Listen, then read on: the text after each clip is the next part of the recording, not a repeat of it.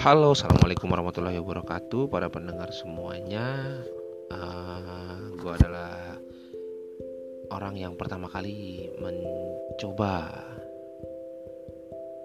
Anchor ini.